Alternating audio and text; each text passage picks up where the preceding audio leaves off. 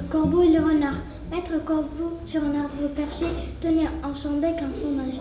Maître renard parle d'or à lécher, lui tend un peu de l'anglais. Eh, bonjour monsieur du corbeau, que vous êtes joli, qui vous me semblez-vous Ça mentir, c'est votre ramage, je rabatte avec le mal. Vous êtes le phénix des hôtes de deux se voix. Ah, c'est moi, le corbeau se sent pas des jours. Et pour montrer sa belle voix, il ouvre un large bec et laisse tomber ça.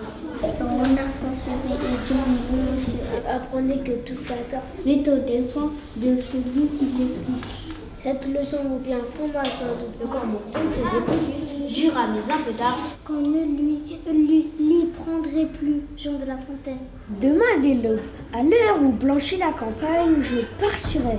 Vois-tu, je sais que tu m'attends. J'irai par la forêt, j'irai par la montagne, je ne puis demeurer loin de toi plus longtemps. Je marcherai les yeux fixés sur mes pensées, sans rien voir au dehors, sans entendre aucun bruit. Triste et le jour pour moi sera comme la nuit.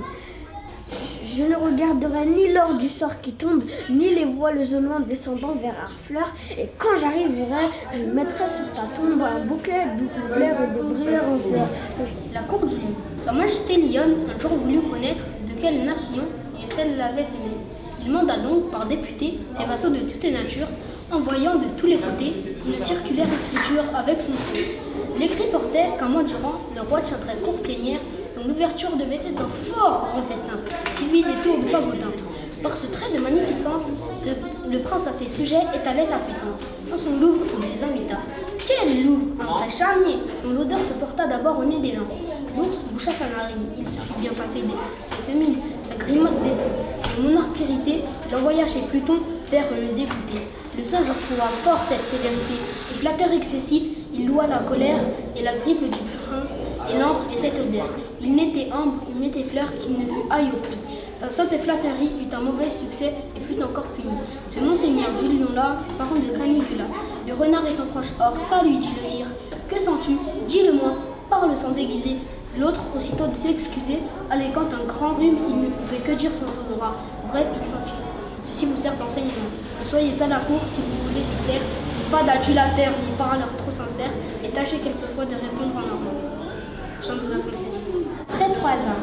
Ayant poussé la porte étroite qui chancelle, je me suis promenée dans le petit jardin, qu'éclairait doucement le soleil du matin, pailletant chaque fleur d'une humide étincelle.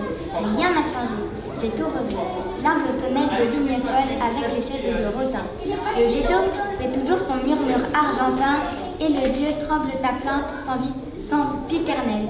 Les roses comme avant palpitent comme avant. Les grands lys orgueilleux se, balancent au vent. Chaque alouette qui va et vient méconnue. Même j'ai retrouvé debout la Véléda, dont le plâtre s'écaille au bout de l'avenue. Graine parmi l'odeur fade du Réséda, Paul Verlaine.